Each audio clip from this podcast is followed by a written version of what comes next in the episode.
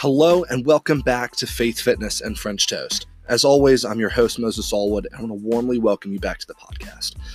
The purpose of this podcast is simple to encourage, empower, and inspire athletes of all walks of life in their strength endeavors, faith walk, and of course, their best options for post workout late night meals. I'd like to thank our sponsors, Skull Smash Ammonia, Raw Grip Chalk, Tennessee Pre, Primate Apparel for their consistent support and encouragement. For the best hard hitting ammonia in the game, there's none better than Steve at Skull Smash. If you're looking to hit a brutal pull and need that added grip, Raw Grips Liquid Chalk is the highest quality on the market right now. If you're like me and you want that focus boost in your training without the caffeine crash, then Tennessee Pre is the pre workout for you. And I swear by this we are humble, but we are savage. Primate Apparel's mentality of sticking to your guns and standing up to those who do you ill is a vital part of my training, and you can head over to any of their Instagram pages to get some products. But today I have the honor of sitting down with Justin Dubs, a renowned powerlifting coach, ex con, and drug addict turned family man, and a guy who, at the end of the day, is just ready to make a positive impact on not only his family, but the next generation of powerlifters. You don't want to miss a single minute of probably the most inspirational episode of the podcast yet as we talk drug rehab, solitary confinement, positive affirmations, and what it takes to take those steps necessary to better yourself. So sit back, relax, and let's dive in. Dubs, what is going on? Hey, what's going on, buddy? How you doing? Hey, I'm doing all right. Uh, I just got back from the gym. Uh, and you know, I, I was hoping I was going to beat the rain. And as I look outside, I'm seeing thunder, I'm seeing lightning. Yeah. I did not beat it. So, uh, but uh, you know, you're a hard man to get a hold of. So I'm excited oh, to to get this conversation done. yeah. Being a family man and all the stuff we got have been going on, it's wild. Uh, it's it's it is nice now though. Things have settled down, so it's good. Yeah. Finally. Yeah, I feel I feel like we're coming out of like a chaotic four months of just everyone just trying to figure out what the hell's going on with their lives, man. Absolutely, man. That's that's where I've been. Just like, where what are we gonna do next? Like, what's everything gonna be like? So it's definitely been a wild time. So yeah. Well, for those who you know don't know who you are, uh, just kind of starting out with the basics. Uh, I mean, how in the world did you end up in this crazy sport of powerlifting? Uh, yeah, geez. Um, well, I kind of was always I was always into lifting. You know, ever when I was in high school, I got into it. Uh, you know, we had to take a weights class, and so I got into lifting there. And then just throughout the next what probably next like five years or so of my life, from the time I was a junior till maybe like 22, 23 years old, I had always just done basic lifting. But then uh, I came across a gym called Big Iron Gym in Omaha, Nebraska, and that was big on powerlifting. And uh, but I didn't uh, I didn't really get into it then. I was still just a bodybuilder but I definitely was exposed to the sport. So then about let's see, that was like 2008, 2009. Then about 2014, 2015, you know, I had been doing some, uh, per, you know, a lot of personal training at this point. I'd been involved in bodybuilding and sports performance stuff, just done a lot of various things. And then I had met my, uh, I met my my wife, and we were talking and stuff like that. And she was big in the CrossFit world, so you know, she was big competitively. She was very big throughout the South Central region in CrossFit. Um, and uh, CrossFit really kind of helped expose a lot of the other strength sports that are already out there and been out there for a long time. Right. And so, uh, you know, I had already been strong, and a few people that I knew were like, "Hey, man, you know, you should really, you know, check out this powerlifting stuff. Like, you know, you're you're already strong, you're a big guy. Like, why not?" and it hadn't been very big yet. You know, it's this is 2013 at the time, so powerlifting wasn't getting super huge like it is now. So you know, t- talking to my wife and stuff like that, she was all for it. She thought that'd be awesome. So I started getting into you know reading and researching powerlifting, finding out as much as I could about it. You know, I was already coach and trainer in, in different like like I said, bodybuilding and sports performance. So why not check out this powerlifting stuff? So I started reading a bunch of like, you know, Westside books and stuff like that. At the time, that's what everybody was looking at. It was all about Westside was everywhere. Westside Barbell. So um, you know, I kind of got into that, but a lot of, you know, I tried to I adapted the conjugate method like right out the gate. Not didn't really do anything else trying to linear or anything like that. I Just did conjugate which sure proved okay for me because I already had a good, you know, general knowledge of training and how to be and form and stuff like that. So, you know, the powerlifting thing took to me right away. I had strength right out the gate. You know, it was something that it, it, it hooked me. You know, and I, I actually didn't end up competing for probably what So I started power, I started training powerlifting in 2013. I didn't compete till end of 2015. So I definitely got a lot of training under my belt before then. And I didn't have a ton of knowledge at first. I experimented with conjugate, experimented with 531. And then, uh, you know, some people were like, oh, you should also be a coach. So I've had a few friends that were already strong. And at this time, I lived in Texas. I originally was from Nebraska. And by 2015 or 2014, I moved to Texas where my wife is. And uh, I got hooked up with a gym here called Woodland Strength and Conditioning. And they were big into the conjugate stuff, big into powerlifting. And so uh, when I got with them, you know, they were the ones who kind of, you know, told me I should be a coach, stuff like that too. And I started picking up picking up people that I knew and just coaching them for free. Well, next thing I, mm-hmm. I was like really good at programming. I was really good at kind of like planning people's, you know, peaks out and stuff like that. So I definitely dove into it even more. By the end of 2015, I had already started prepping for my first meet, and my first meet came here in Houston. It was the USPA meet, and I think it was one of the very first ones, roughly, or maybe like one of the first five that had ever gone on. And I had a really good meet. I pulled a 700 deadlift. I had a 441 bench and a 582 squat. Wow. You know, I weighed only like 250 pounds. I didn't even try to make weight or anything like that. I just I just went for it. I just did all the training. I learned how to peak myself better. Uh, but I did conjugate the whole way through. And uh, yeah, it proved good for me. But after my first meet, I had to do it again and then again. And right after my first meet, I hired uh, Josh Bryant as my coach. And that's when things really took off. So, Jailhouse Strong. Yeah. Well, you know, and it's interesting. You mentioned that first meet. Uh, I was talking to Ed Coan just a few weeks ago about his first meet. Oh, okay. uh, and, you know, I, I, I think that's really a pivotal moment for a lot of people. Like you can go into the first meet and you can just absolutely tank it. Like it's just horrific. And you're like, you know what? F this. Like I'm not doing this sport again. But then, yeah, you, you otherwise you come in your first meet, you're like, oh, yeah, I pulled 700. I might, I might do this again. Yeah, so yeah, yeah. I wonder if you kind of go back in your own mind, you know, what were you even experiencing that first time you came onto the platform? Because now, I mean, you've come onto such prominence that I wonder, looking back, if you even really remember that moment. Uh, you know, it, it, it was very nerve wracking, and I have I have done a lot of things that kind of give you that feel that like uh, you're you're about to do something in front of a lot of people in front of people, so it is very nerve wracking. But trying to think back, uh, I just remember kept thinking I didn't want to. I didn't want to get hurt. I always thought that I was like, man, yeah. I really don't want to get on the platform and then yeah. totally wrong. Uh, because at the time I had seen like a video of Brandon Lilly and he when he blew out both of his knees, mm. and it it messed me. It messed yeah. me.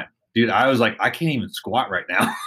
I'm too afraid that something's gonna happen. It, it really got in my head, but luckily I overcame all that. I went out there and after that first squat, dude, and I tell all my clients this, especially people who are first doing a meet, once you get that very first lift out the way, and it might be that way for both squat, bench, and deadlift. But once you get the first squat out the way, you're ready, dude. You're into it. All the jitters are gone. You're like, okay, I know how the platform feels. I know how the bar feels. And I just remember once I got that very first one out the way, everything was good. I was like super amped up. Let's do this. Let's go. Um, I wasn't really nervous anymore. I wasn't worried about getting hurt. I just wanted to try to get as good as you know as best a squat as I could. And I definitely feel like I had a lot more in me. I sandbagged a little bit just because I was a little nervous, but being cautious. Yes. Yes. I, I made the opposite mistake. My first meet was with 100% raw. Oh, yeah. I was at Tyson's Playground uh, in Northern Virginia.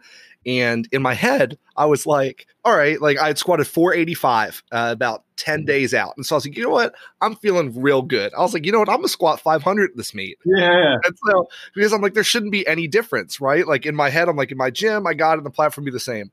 Man, I didn't do anything the week before the meet because it was spring break. I walked in 440 and it was an RPE 10. Like it was a nightmare. and I was like, oh, like, okay.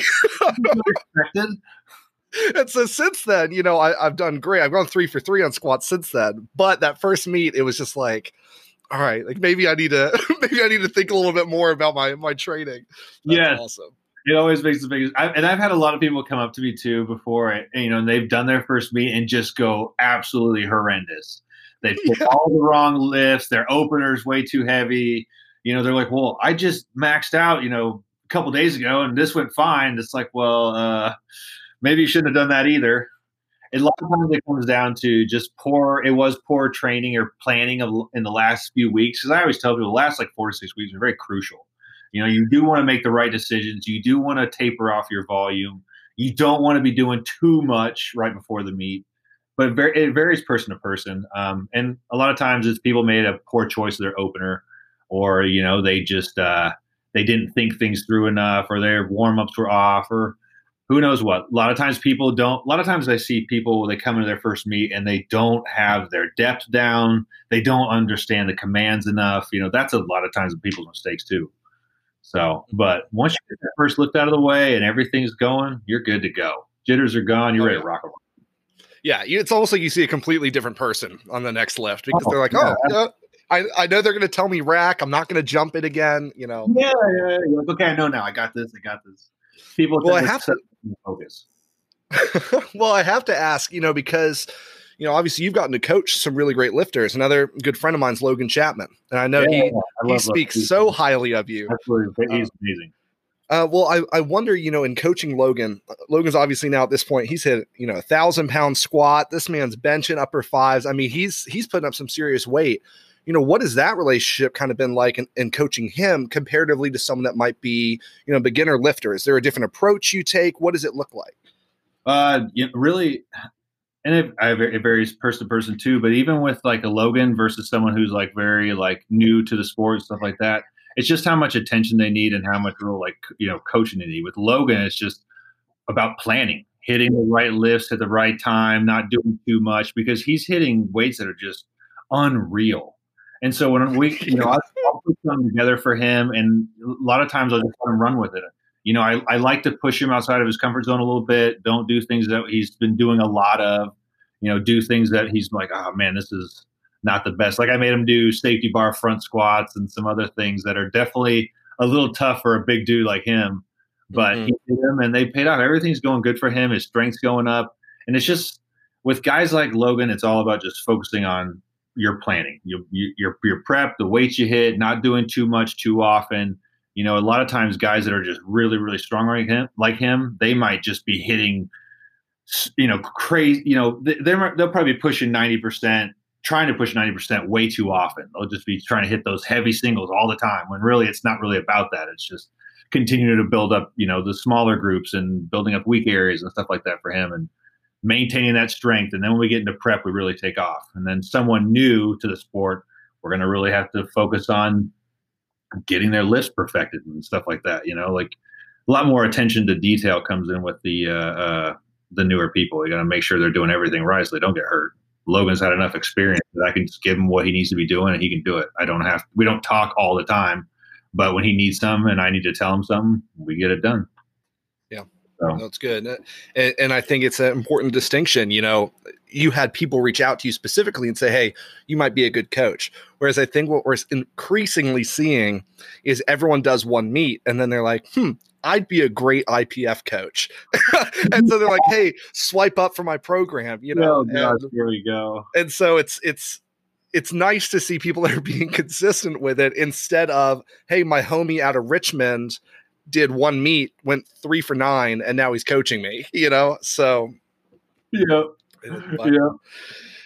Um, well, I, I, if, if people want to become a coach, that's great, but you should always make sure you have the experience coaching, not just being on the platform, because every person's different. You know, you're not going to coach an elite guy like Logan the same as I would someone who's brand new. Yeah, exactly. You you have to differentiate. You have to know how to periodize like you, there, there's too many different uh, outcomes other than just saying hey go five by five and add five pounds every week you know it's, all, it's all great for certain people and it might work but you know like i said everybody's different. Yeah. Yeah. Well, you know, I know we've tapped a little bit kind of into how you got into powerlifting, but you know, the purpose of this podcast, you know, of, of inspiring and encouraging athletes, you know, I, I, love tapping into people's stories, and you really have a remarkable one. Um, and so I kind of, I'll kind of answer, ask it vague, and kind of let you kind of go into it. But you know, I know you've posted previously. You know, you've gone from convict to family man, from addict to you know recovered. Like there's there's so many different items here. And so I wonder if you can just go into a little bit of your story. Yeah, man. Um, Well, like I said earlier, you know, powerlifting is something I was doing, lifting and all that stuff was something I doing all, you know, since I was like a junior in high school. But the one thing was, I, you know, while I always had some great things going for me, I was always somehow doing things that were leading me down the wrong path. You know, like, yeah. Um, when I was when I when I graduated high school, everything was really good for me going through high school. You know, I was big into BMX. I had a little band thing going. That was always really fun and enjoyed doing that. And then, you know, as some things happened and things split up, I think that's when really things took a different turn for me.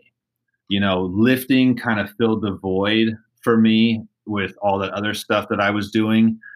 Um, and so uh, with the lifting, then then came a bunch of other things, and I, I ran into some. I ran into. Let's just, how should I say this? I I got tied in with the wrong kind of people, I should say, and then that led me down a lot of drinking and partying. The drinking and partying then led to just experimenting with other things. And you know, when you, I, I got got tied in with a uh, uh, a bodybuilding coach not really, we shouldn't even say the a bodybuilding coach, but I got tied with this guy, and this guy introduced me to steroids, testosterone, all this other stuff. Yeah. And this guy treated me like a, basically like a guinea pig. Yeah, he was sticking me. Now that I, once I learned what everything was and how the body works, I realized this guy damn near killed me at one point. You know, he was mm-hmm. sticking all kinds of stuff.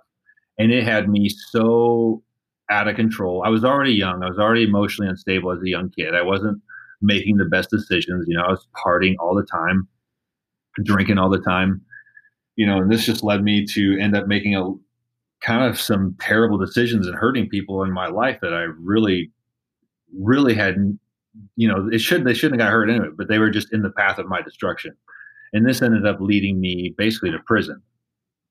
You know, prison prison is usually somewhere where you know when i got when i realized that's where i was going and i had already spent you know plenty of time in county jail on various stuff like DUIs and alcohol related offenses. But this time I was facing assault, and this time it was like super serious. I had already been in trouble for you know crimes, and I was already on probation for stuff. So while I was supposed to be living a straight and narrow life, I still wasn't. Yeah. Now, this is where a lot of young people make a mistake, and this is something that I you know should have listened to, and a lot of other people is, Pete. You know, you're you think you're invincible. You think that you can just push the limits all the time, all the time, and it's never going to come back on you. But it really does. It, yeah. it, it, does every time. I don't know, know a single person that hasn't had something come back on them when they really tried to push everything to the ultimate limit. And that's who I was. I was someone who had to do everything to the extreme. Well, while I was on probation, I was still violating and doing things I shouldn't have been doing, partying, doing drugs, stuff like that. And of course, that led to another incident and while I'm on probation, I catch another charge, which is an assault charge, and that ends up leading me to more jail time. And by this time, I'm already like what 21 years old, and I've spent you know maybe six months of my life already in county jail, yeah. and I'm about to be going back to county jail and face refacing my pr- previous charges and facing new charges, and which this ultimately ended up leading me to prison now, I didn't go to prison for the first time for super long. It was only about half a year or something like that.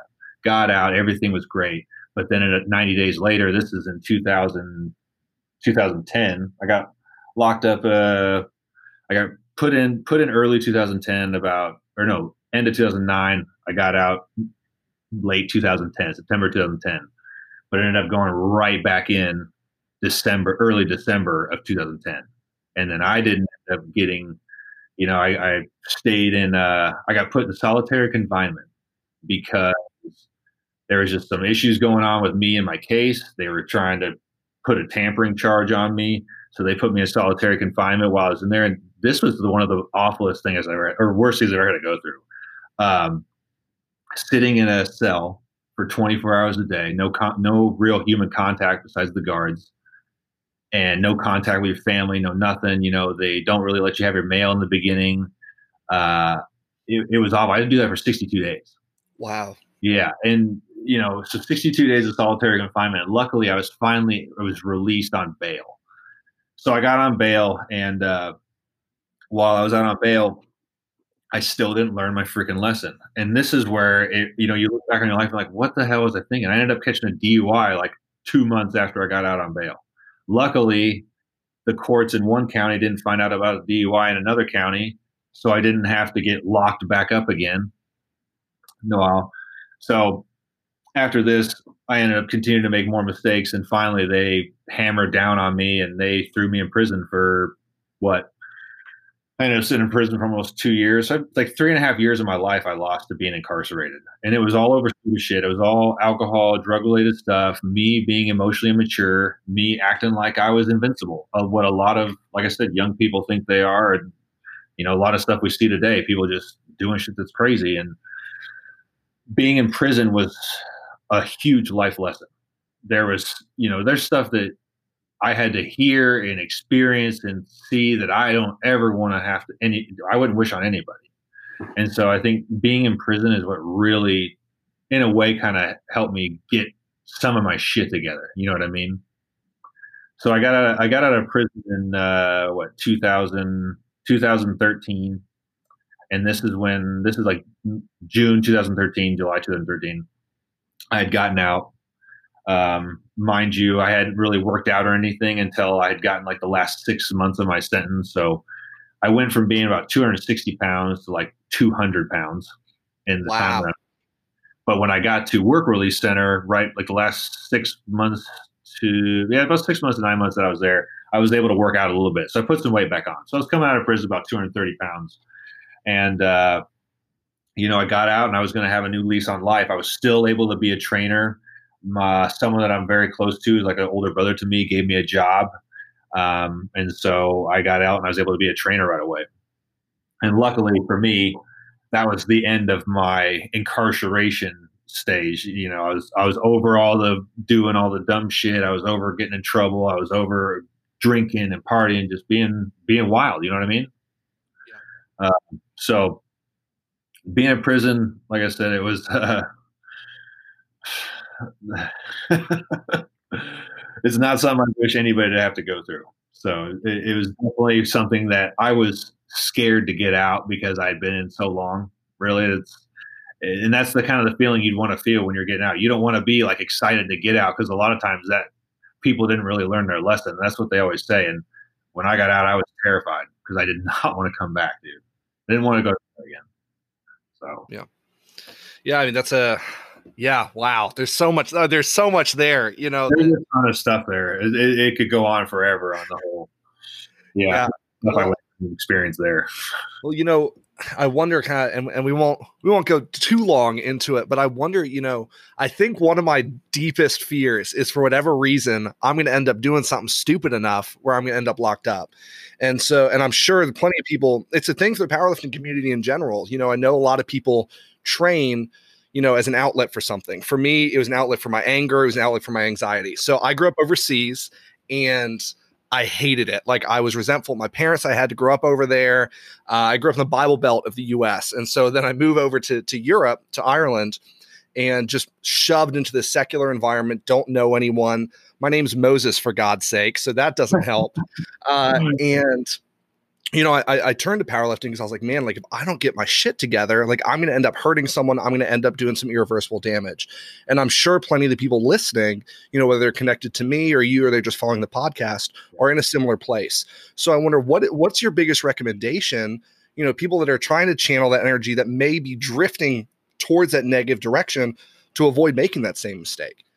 You, you know what? It, it it always it comes down to if you feel like whatever things you're doing or decision you're making are leading you back down that negative road it's all about being mindful about being mindful about your environment your situation what's going on in your head how you're thinking and you have to change how you're thinking. You have to be more positive. You might have to change what you're doing or who you're around you know what i mean? Like there's things that you've got to identify that are taking you down that negative path. And it's not cheesy to change that or it's not cheesy or whatever or cliche to you know repeat positive affirmations to yourself because that's how i used to think like i'd get all negative and start going down this negative road and then i think it's all dumb and whatever to think all positive and try to change yourself and do this or do that you know redirect your energies And you really have to do that. If something you're doing is taking you down a negative road, you got to redirect that energy into something else. You got to change who you're around. You got to change the environment. Anything that's going to help bring change, you know, get your mind off of that negativity or what's taking you there. Yeah. No, that's that's good. Uh, I think I, am at least someone who is like I don't want to say I'm a negative lifter, but I'm a very like angry energy lifter. That's just me. Uh, you know, and and I know plenty of people are, and you know it can be effective, Absolutely. but there's but there's Absolutely. also that like narrow channel of effectiveness and then the broader like destructiveness. Like I was ch- chatting with with Stacy Burr, who I just love to death, yeah. and there's that saying yeah. it's the mm-hmm. positive affirmations.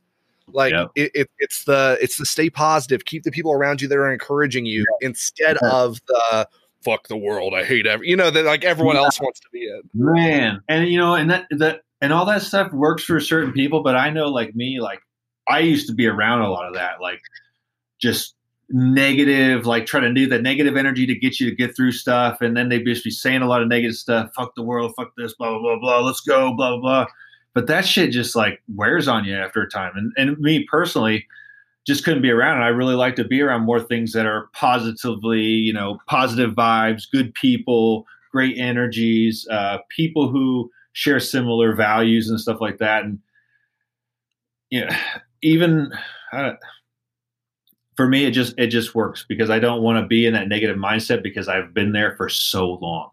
I've been stuck in it for so long, and you know, even after after prison, I wasn't okay. I wasn't mentally okay. I was living with a ton of shame, guilt, resentment towards myself, resentment towards some of the people in my life. Like I was still not good. The one good thing I had in my life was my wife, that she came in and made everything so much better. You know, she finally started me the healing process for that. But I wasn't over all the dark shit just yet. But yeah, man, it for me it the positive affirmations work. The the the uh, the the energies you're around, the people around, the environment, that all plays a major factor. And if you're someone who's trying to change that negative energy or change all that stuff, that's what you got to do. And believe me, it works. It works. Yeah. Well, so so moving forward from prison, so you get out of prison, you jump right back into prison, you get out of prison again, and you're in the clear at least from that area. But I know you've also struggled with a great deal of addiction. You know, I last season I was supposed to, I've had to reschedule with him. I was supposed to chat with Garrett Fear, you know, and I was really excited about it because in a similar thing, he, he dealt with this young heroin addiction. Yeah, yeah. And I know you've dealt with this exact same thing. And so I wonder. Oh, I, would imagine. You know, so I'm excited to have him. He's actually on the back end of the season as well, the end of July. Um, amazing episode. Uh, so I'm sure he'll he'll bring it up. But I wonder, you know, what what did that journey look like, even as to now? You know, I know you posted recently of being, you know, a couple years sober. Yeah.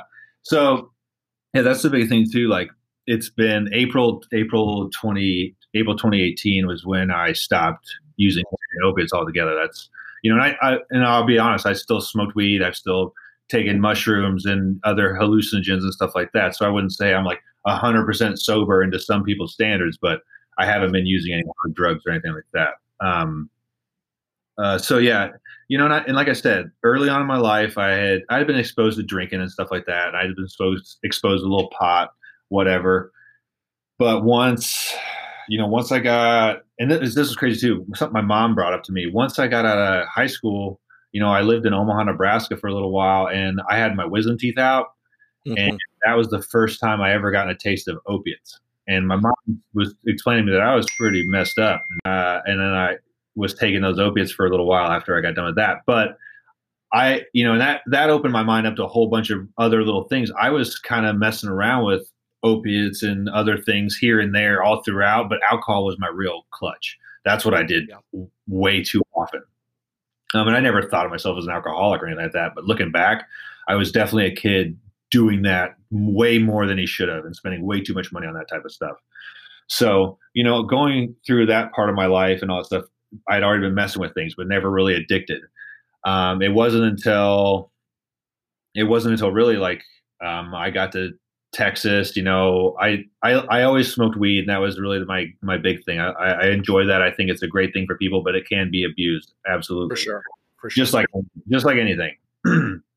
so, um, you know, I had also biggest thing is like I've never really. Uh, how do I want to say this? I've never really, uh, I never really experienced like taking having large amount of drugs on on me at one time. So taking them so consistently that I really get hooked. Yeah. But eventually, it led to that. I had been in a competition.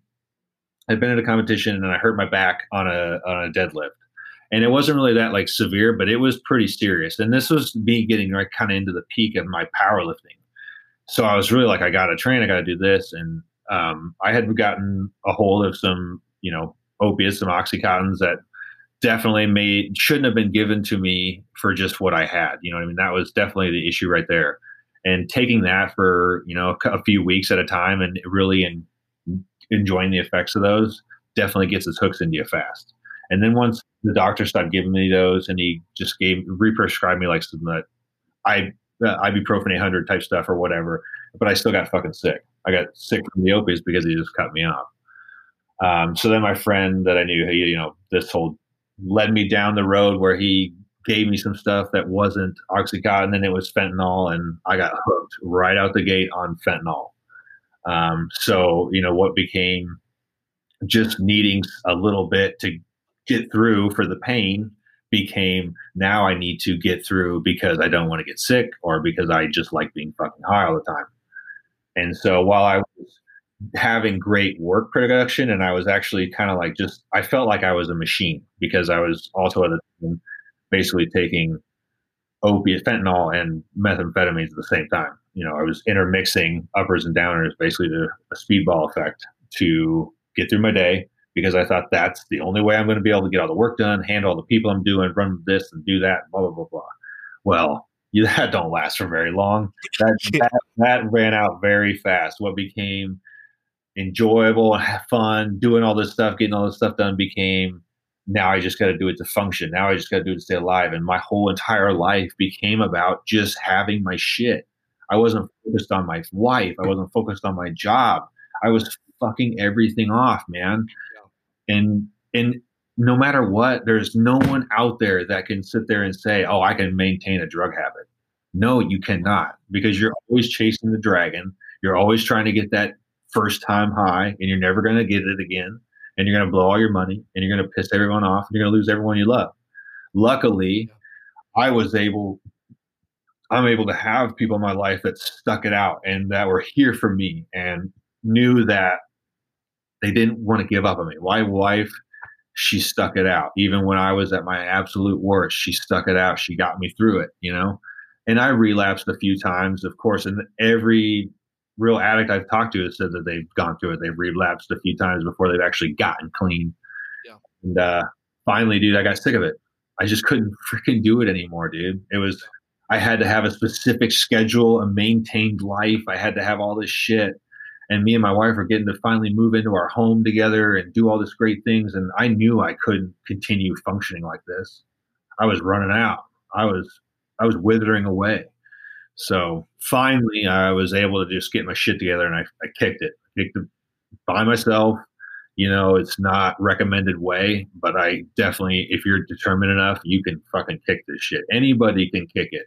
You just have to be willing to go through the suck you know and i know people suffered way worse. And you know you're not going to die. You dang you feel you're damn near there though.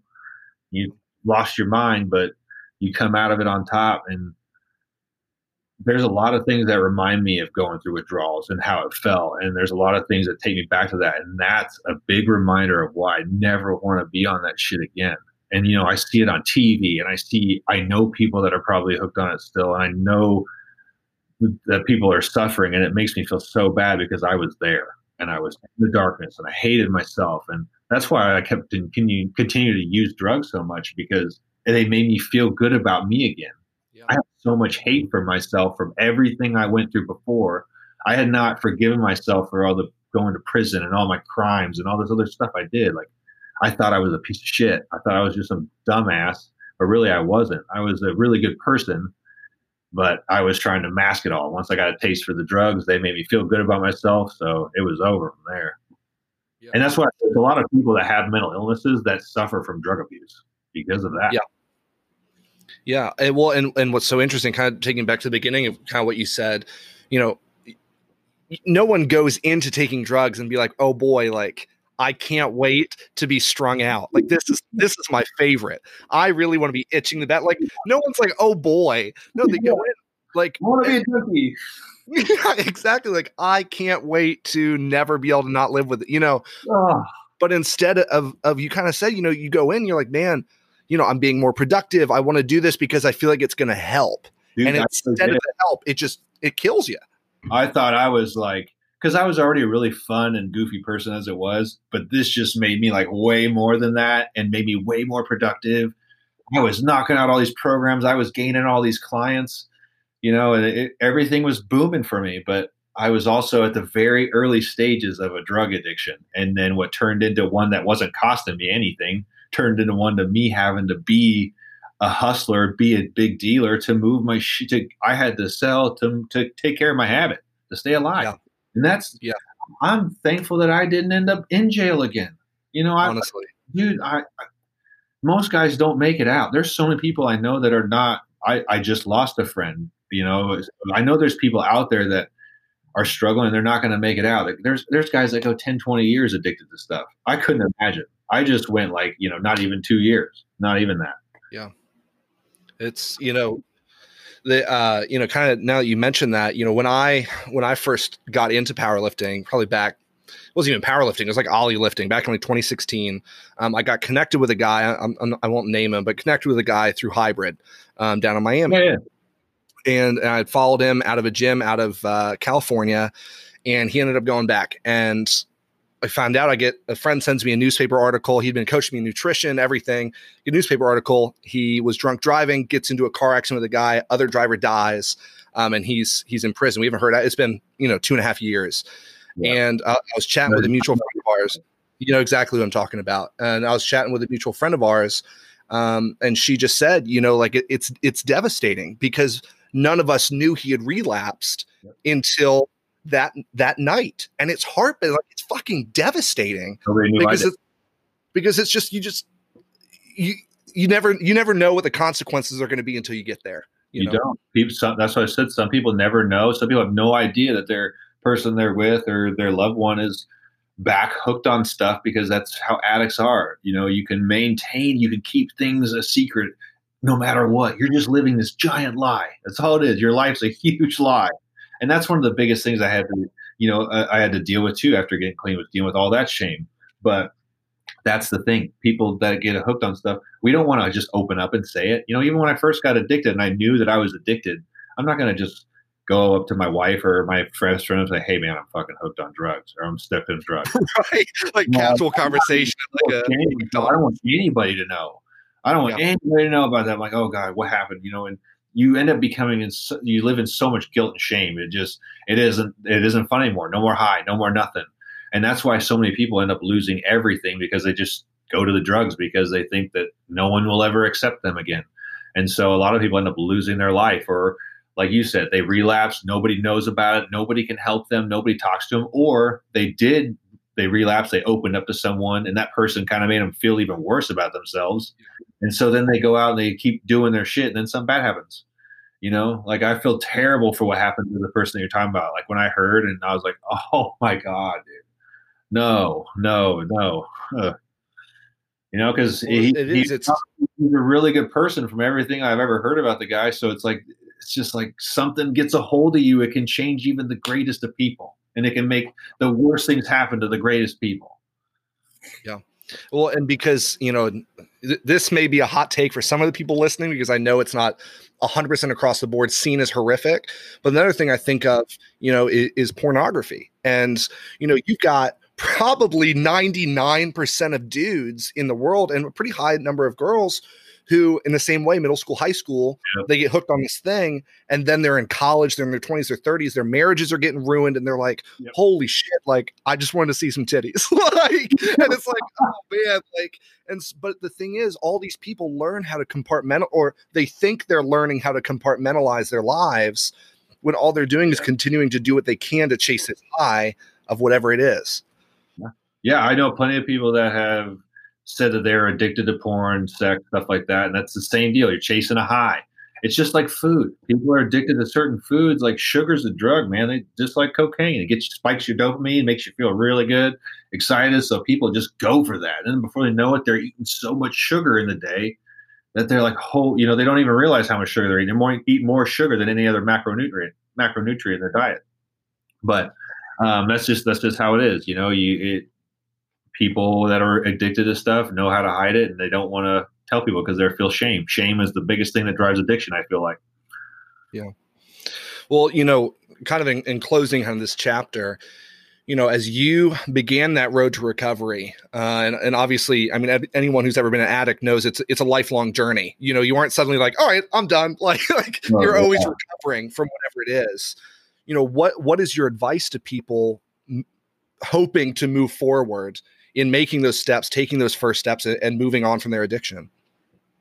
Man, you know, and everybody's road to recovery is so much different. Like, you know, a lot of people get to have the treatment, they get to have proper meds, you know, they go to rehabs and stuff like that. They, uh, so they, they're, I shouldn't say their withdrawals are any better than anybody else's, but they have a little bit more of the stuff that people need when they're in recovery. I wasn't taking advantage of anything. So I definitely made my road to recovery way harder than I should have. So I definitely encourage people when you're recovering, talk to anybody you can. Surround yourself around people who are going to make you feel even better about yourself, who are going to boost you up, um, who know what you're going through. Don't try to just do it alone. Don't try to do it by yourself in your head. That's how I tried to do it for so long. And it made the last two years a roller coaster ride. You know, I even at one point was trying to self medicate with psilocybin. I was trying to microdose, uh, you know, because there's so many proper or so many good benefits to, you know, your your mood and all that other stuff with with uh, microdosing mushrooms. But in the end, I wasn't doing it right. It was still messing me up even more. So then when I stopped doing all that type of stuff, and I was still also trying to microdose with MDMA, you know, again, another thing you shouldn't be doing when you're in recovery or period. Um, so that messed me up again. It made everything even harder for me. And I wasn't taking care of my physical health. When you're in recovery, you better be working out. You better be eating the proper foods. I cannot stress to people if you're in recovery from opiates or wh- whatever, methamphetamines, cocaine, alcohol, especially, drugs shut down your, you know, drugs shut down your your digestive system. They shut down a lot of your your central nervous system functions. So when you go through withdrawals, all that everything that's going on, your body's is going through like a reboot. So people are like, you know, you're shitting yourself, you're having seizures, you're throwing up, you're cold, you're hot, you're cold, you're hot your skin feels like someone's slicing you with razor blades. Uh, you have the worst kind of anxiety. Period. You, uh, uh, what else? You, you know, there's just you, it's just awful shit that goes on. So when you're eating, you definitely want to eat a lot of good foods, good foods that are good for your gut. You know, like foods that are not pro- heavily processed, stuff like that, because your whole body's going through it's it's turning back on. Your system's turning back on. So you know, I can't stress enough to people how going outside and being active getting as much sun as you can, you know, uh, eating the right foods and working out and stuff like that, because all those things are going to help you get back to normal faster. And I pretty much stopped doing that. I was still dealing with so much stress. I had a gym still. I had, you know, other things going on. So my first like year and a half of recovery was just awful. I wasn't I wasn't focusing on me at all. I was actually still self-destructing. I became more depressed. I just was I was using cannabis way too much. I was smoking it more than what I should have, and it was just slowing me down. Um, I wasn't being a coach really anymore. I just wasn't focusing on anything. I was just really in this big self pity party. And if you're going through recovery, you don't want to deal with that. You want to just take advantage of life right out the gate. Because I haven't really started doing that until the last like six months, and even the last like month or so, I've really kicked it on. And I started, I am starting to feel better, and I am glad that I'm doing this again. I am was a little upset that I waited so long, but like I said, get after your health right away because making your health a priority when you're in recovery is going to make your mind feel so much better and picking up new habits like that you know going to the gym earlier doing certain things at certain times are going to be very important too because they're going to help keep your mind distracted and focus on other things so yeah Well, so kind of looking ahead to the future, obviously you've got some great clients. You know, you, your marriage is going great. Yeah, I mean, you you're really on the up and up. So, w- where do you go from here? What's what's next? What are kind of the next benchmarks for you as you look ahead to the future of Dubs? You know, I really don't even know right now. I mean, a million dollar question. yeah, honestly, here I'll, I'll tell you where I'm at. Honestly, honestly, like I have been feeling kind of lost. You know, like I said, things are getting better last six months, but I still feel a little bit of loss. Like, what, where, where do I go from here? Because, like I said, I'm really just now starting to feel more me. So, um, you know, I am kind of asking myself, where do I go from here? What do I do? So, I am putting more effort back into my coaching. I'm getting that fired back up again. Thankfully, I still have plenty of clients who are very loyal and very good clients. You know, so I have some big things coming up for them. You know, Logan Chapman's got a big events coming up towards the end of the year. Uh, I got some other people competing at the end of the year. Roy Glenn, uh, the animal, he's competing at the at the uh, U.S. Open. So I'll be I will be there. Me and my wife will be there with our son. So that'll be exciting. Um, but uh, other than that, you know, I, I, have some ideas and things I'm interested in, uh, things I want to do. So I'm I'm, gonna, I'm just gonna kind of go from there and just right now focus on getting I don't know, kind of getting back into a routine again because I haven't had a solid routine. I've just kind of been winging it every day and just taking one day at a time because I, if I get overwhelmed easily, that's where things start to kind of collapse for me because I, I do deal with a lot of anxiety and I do deal with moments where I get so stressed out that I freeze up and I just can't function. So it's me right now is just getting my full structure to my life again. That's that's my that's the future for me right now. And then I'll start to kind of put my ideas and things that I'm interested in to play, and we'll get all that out there. You know, I was chatting with Stacy last week, and you know, she was talking about the showdown meet coming up yeah. here in the fall. Um, we've got the Kern coming up next year. People are slowly starting to shift towards what might be normal, quote unquote normal again for competitions. As you kind of see the industry continuing to grow in prominence, and you've really seen it really from the beginning when you first got started with USPA where do you even see the industry going as we continue to gain kind of national international attention? Man you know that that is a big good question because so many people you know a lot of people are wanting to see powerlifting get into like uh, the olympics and stuff like that like see that become bigger there. Uh, i know there's just a lot of issues that are you know causing that to be stalled out but with this with the covid stuff and everything going on who, you know who really knows what's going to be going on with the world but I, I don't i see powerlifting just continuing to grow and grow and grow like it already has. Like like i said from the very first uspa meet i was at to what it is now it is just 10 times what it was. You know i, I think there's going to be you know it's i think if powerlifting is going to get big just like bodybuilding is and people are going to start getting paid you know top level competitors are going to start getting paid more. People are going to start putting on more paid meets i think that's where things really need to go is let's start getting people paid for you know putting in all this hard work and doing all putting up these crazy numbers. Like man you know like these guys are still working normal jobs like everyone else and they're trying to put in all this stuff. I think it's time this sport gets to a point where we're taking care of people that get to a certain level professional level and stuff like that. Yeah. bodybuilders get paid big money so why can't powerlifting get on that kind of a level but like the COVID stuff, that's just I really hope that the meets don't make people wear a mask all the time or all this other crazy stuff. Like it, that's what has me wondering what's going on. I'm like, oh gosh, here yeah. we go.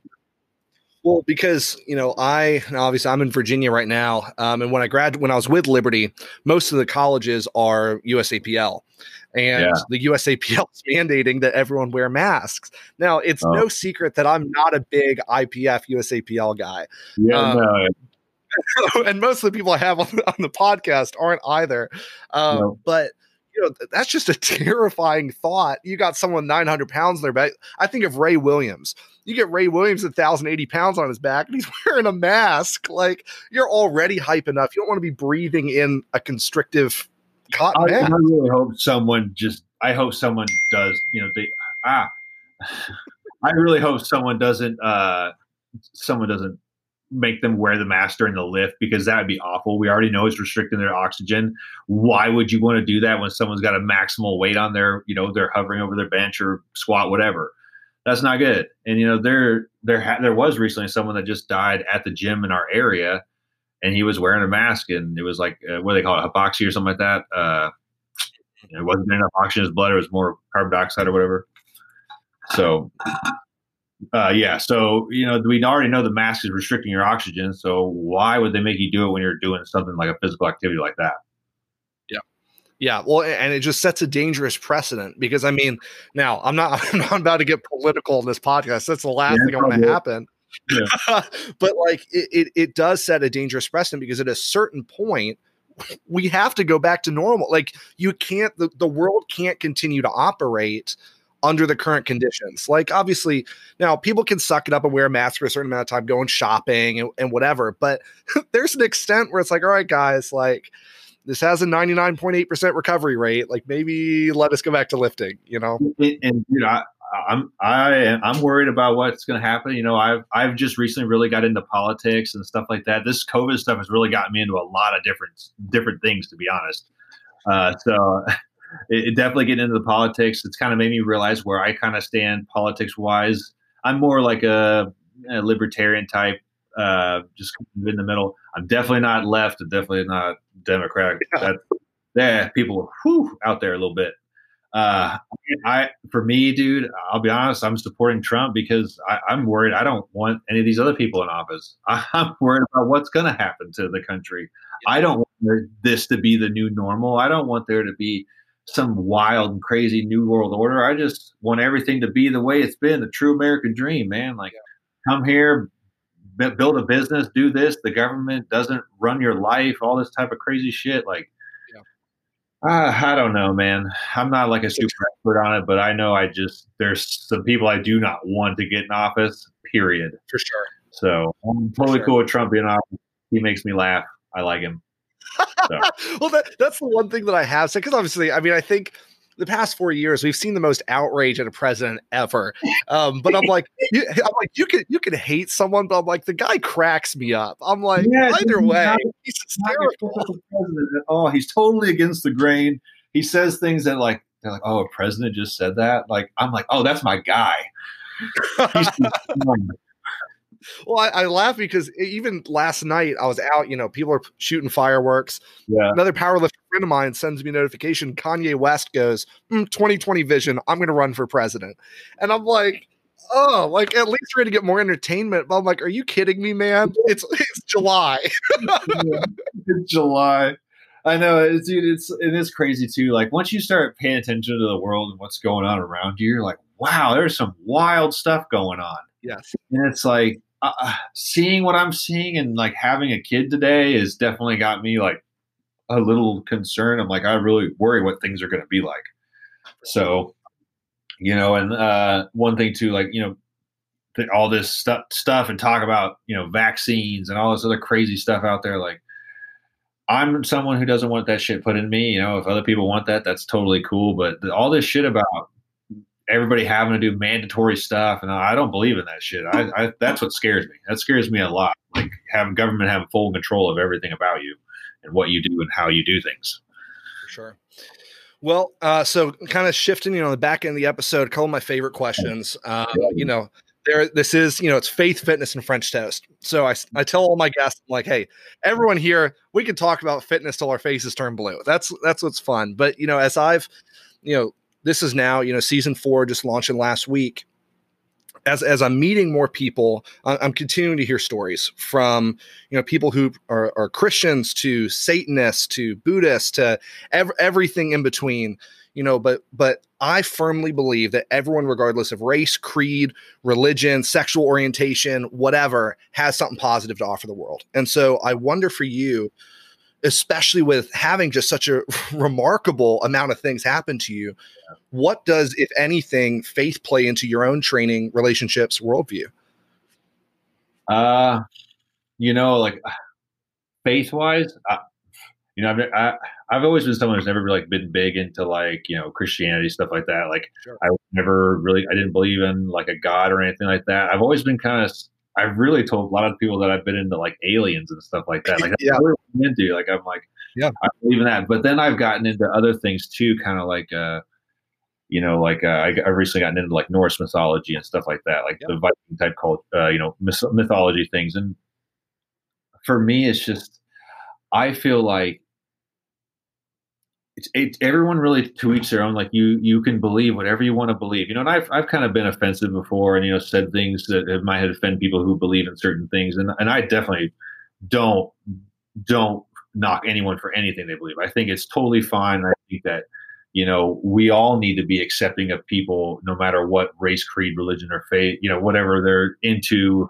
Um, even today, we were watching the the uh, the movie Patriot Day is about the Boston Boston Boston, whatever you know, and even then, it's just like uh, you know, so there's so much hatred in the world and so much other stuff. It's like we just need to be accepting, and we we do. We realize that a lot of the the stuff has been kind of like bred into us, like taught to us. Hate has been taught to a lot of us, and it, I do feel like people need to start looking inside themselves more and finding out what really drives them and what makes them feel good. And people need to stop worrying about what other people are doing or what other people believe in or how other people think or whatever, you know, like I just feel like whatever it is you believe in, you know, you need to pour your heart and soul into that. And I think obviously stop, stop worrying so much about how other people are doing things or how other people are handling their life or whatever else, you know?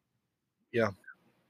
Yeah. And, and I think there, there's a lot we can go with that, right? You know, it's, oh, it, it, really, it really is remarkable that, you know, increasingly, and whether it's when I'm off the air after the question, people are like, wow, like, you don't hate me for not saying XYZ. And I'm like, no.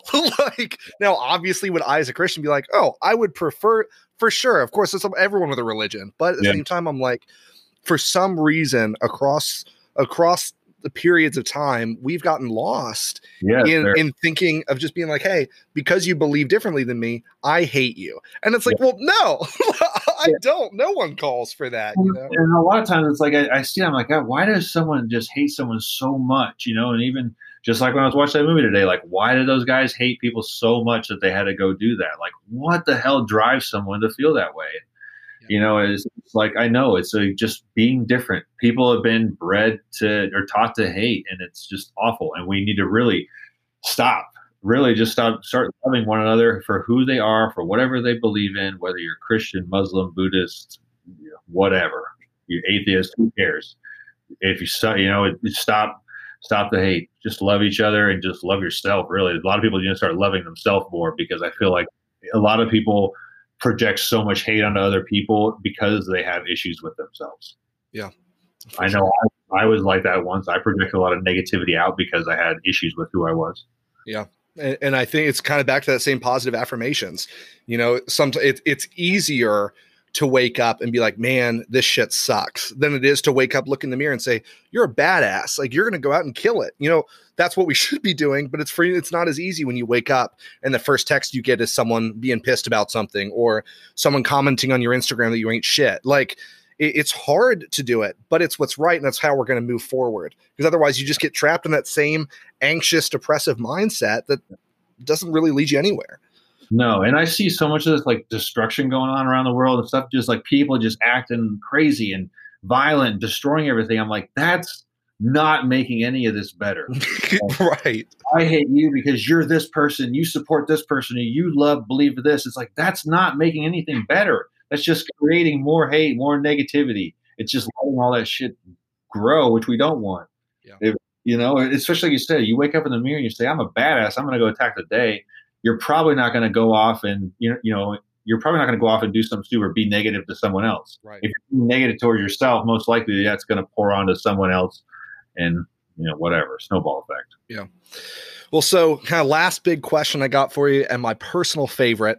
Uh, I'm a big foodie. I can have uh, breakfast literally any time of the day and feel great about it.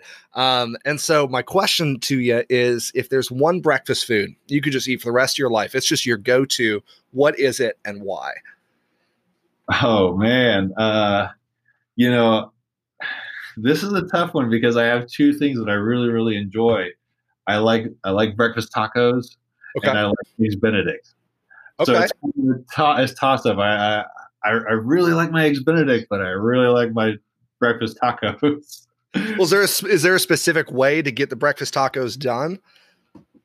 No, I mean I just like uh, you know, uh, just some scrambled eggs, and sausage with uh, little veggies in there, and you know it, I haven't really even had a good breakfast taco in a while. But I guess I made myself a few, so I take that back. sure, you're, you're your own best cook, of course. Yeah, yeah, usually when I go out to uh, restaurants, I'll get like the eggs Benedict or something. So, yeah. but it, it, definitely would be the breakfast tacos is my go-to. Yeah, no, that's because I'll eat. I'll, I'll make my wife, me and her, you know, but it will. I'll, I'll make us a couple at night nighttime sometimes. We'll have breakfast yeah. for dinner. Oh, it's the best. I, I remember I uh, in college I was part of some executive board for like a student government organization, and we were like, all right, like everyone hates SGA. Like, what can we do to make people happier? And so I literally we wrote these huge like billboard signs. We just wrote free bacon, and we just put it on the top of the student union. And I got like lines of hundreds of students being like, I want free bacon, and yeah. we're like tricking them. We're like, hey, vote for student body president. Yeah. like, no, just give me the damn bacon. uh. Oh, that's so good. Well, you know, kind of the last thing I'll kind of say here, you know, as, as people are jumping back into training, as they're moving forward, the gyms have kind of been open for a couple weeks. What's your advice to people that are are jumping back in, hopefully kind of picking up that motivation again to start maybe prepping for a competition or a bodybuilding bikini, whatever? What's your recommendation for them? What's your words of wisdom to to leave them with?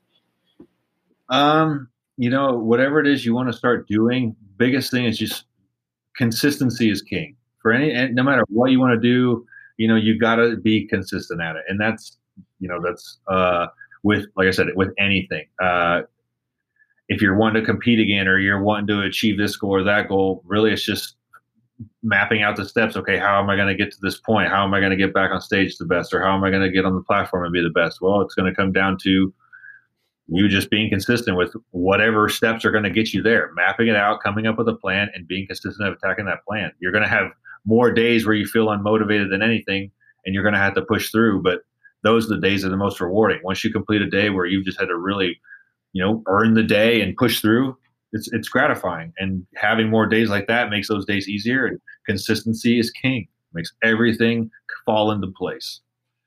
So for anybody out there trying to do anything, just be consistent even if you have days you mess up, you don't get perfect. Just pick it back up. Be consistent again. Yeah, that same idea of just getting one percent better every time you go into the gym, just improving. Yep, every time. Yeah. Well, folks, this has just been an incredible conversation with Coach Justin Dubs. You can find him on Instagram at Coach underscore Dubs HTX. If you're looking yeah. for a great coach to learn from, you can DM him for more info at Dubs Barbell Club uh, because he would love to work with you, um, pass on some knowledge. Uh, if you are someone that's uh, a recovering addict or someone that's just looking for for some advice, he's the guy to talk to. Um, he'd love to to help you out and encourage you as best he can. Um, Don't hesitate.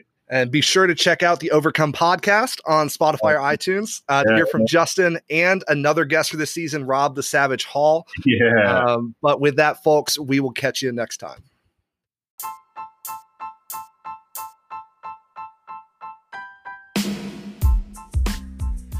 Hey, y'all, if you love that episode and you're craving just a little bit more from me, you can subscribe to the podcast on iTunes or Spotify at Faith Fitness and French Toast, or visit us on Instagram at faith underscore fitness underscore podcast for full interviews, trailers, and more for the rest of season four. We have such an exciting lineup for the rest of the season, so don't forget to turn on your post notifications on Instagram and stay connected on your platform of choice to be the first to hear about guest announcements and early episode releases. With that, I'm Moses Allwood. Thanks as always for listening, and I'll see you July 11th with Rob Buddha Philippist.